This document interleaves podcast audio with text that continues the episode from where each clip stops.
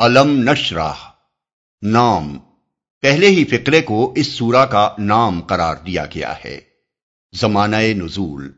اس کا مضمون سورہ زحا سے اس قدر ملتا جلتا ہے کہ یہ دونوں صورتیں قریب قریب ایک ہی زمانے اور ایک جیسے حالات میں نازل شدہ معلوم ہوتی ہیں۔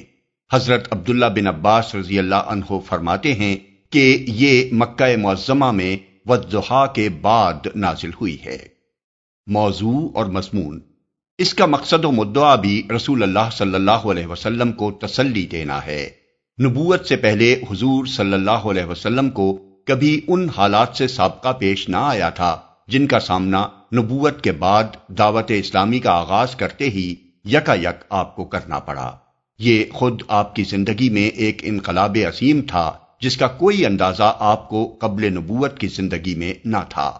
اسلام کی تبلیغ آپ نے کیا شروع کی کہ دیکھتے دیکھتے وہی معاشرہ آپ کا دشمن ہو گیا جس میں آپ پہلے بڑی عزت کی نگاہ سے دیکھے جاتے تھے۔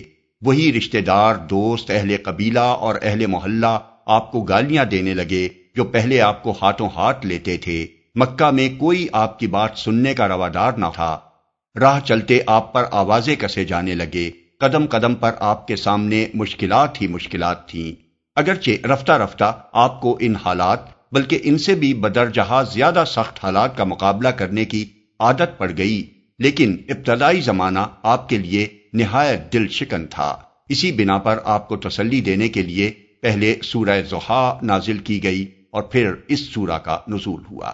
اس میں اللہ تعالیٰ نے سب سے پہلے آپ کو بتایا ہے کہ ہم نے آپ کو تین بہت بڑی نعمتیں عطا کی ہیں، جن کی موجودگی میں کوئی وجہ نہیں کہ آپ دل شکستہ ہوں۔ ایک شرح صدر کی نعمت دوسری یہ نعمت کہ آپ کے اوپر سے ہم نے وہ بھاری بوجھ اتار دیا جو نبوت سے پہلے آپ کی کمر توڑے ڈال رہا تھا۔ تیسری رفع ذکر کی نعمت جو آپ سے بڑھ کر تو درکنار آپ کے برابر بھی کبھی کسی بندے کو نہیں دی گئی۔ آگے چل کر ہم نے اپنے حواشی میں وضاحت کر دی ہے کہ ان تینوں نعمتوں سے مراد کیا ہے اور یہ کتنی بڑی نعمتیں ہیں۔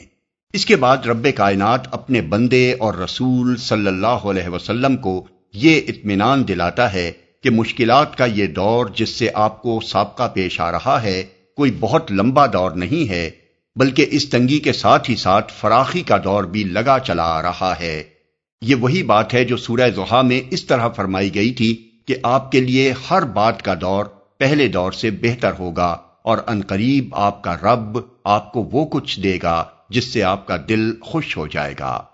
آخر میں حضور صلی اللہ علیہ وسلم کو ہدایت فرمائی گئی ہے کہ ابتدائی دور کی ان سختیوں کا مقابلہ کرنے کی طاقت آپ کے اندر ایک ہی چیز سے پیدا ہوگی اور وہ یہ ہے کہ جب اپنے مشاغل سے آپ فارغ ہوں تو عبادت کی مشقت اور ریاضت میں لگ جائیں اور ہر چیز سے بے نیاز ہو کر صرف اپنے رب سے لو لگائیں۔